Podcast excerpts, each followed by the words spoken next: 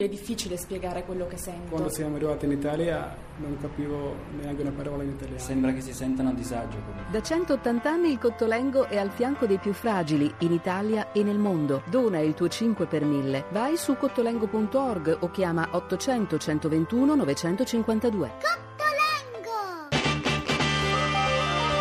RAI GR1 Il tempo cambia molte cose nella vita una componente minoritaria in un partito a forte conduzione personale e anche con un certo carico di arroganza, diciamo, può avere un peso soltanto se si muove con coerenza e con assoluta intransigenza. Il senso, le amicizie, le opinioni, che voglia di cambiare che c'è in me.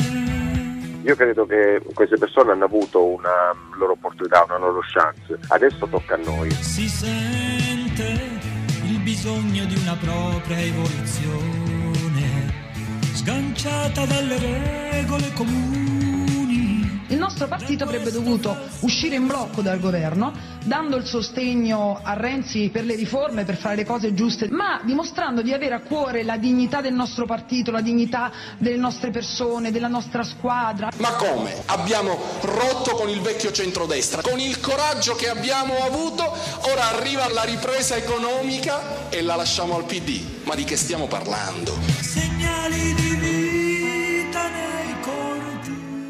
La minoranza del PD che va allo scontro mentre gli alleati di governo De Girolamo e Alfano si scambiano bordate su quello che sarebbe stato o meno dignitoso e sensato fare per il nuovo centrodestra dopo il caso Lupi. Chiede coerenza e intransigenza da Lema, ma non riesce a ricompattare le componenti minoritarie del partito, neanche accusando Renzi di arroganza, dimenticando, almeno apparentemente, dei tempi in cui anche a lui veniva rinfacciato qualche atto tendente alla prepotenza. Ed è immediata la replica, con qualche riferimento riferimento piuttosto impietoso allo scorrere del tempo. Da Ernesto Carbone, renziano della segreteria PD, l'invito a lasciare spazio ai giovani. E dallo stesso Premier, che diretto come sempre archivia l'intervento di D'Alema. Certe espressioni stanno bene in bocca ad una vecchia gloria del wrestling più che a un ex primo ministro. Sganciata dalle regole comuni nel nostro giornale in primo piano la guerra al terrore, l'ISIS lancia la sua lista di proscrizione contro i soldati USA, la Libia nel caos, lo Yemen in piena guerra civile.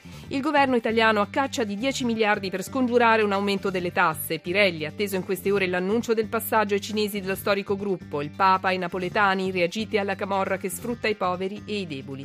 Si vota in Francia, gli estremisti del Front National puntano al pieno, ma risale l'UMP di Sarkozy, un'applicazione per smartphone e tablet tablet aiuterà gli immigrati ad orientarsi in Italia e poi lo spettacolo con Francesco De Gregori e il suo Viva Voce Tour e infine lo sport.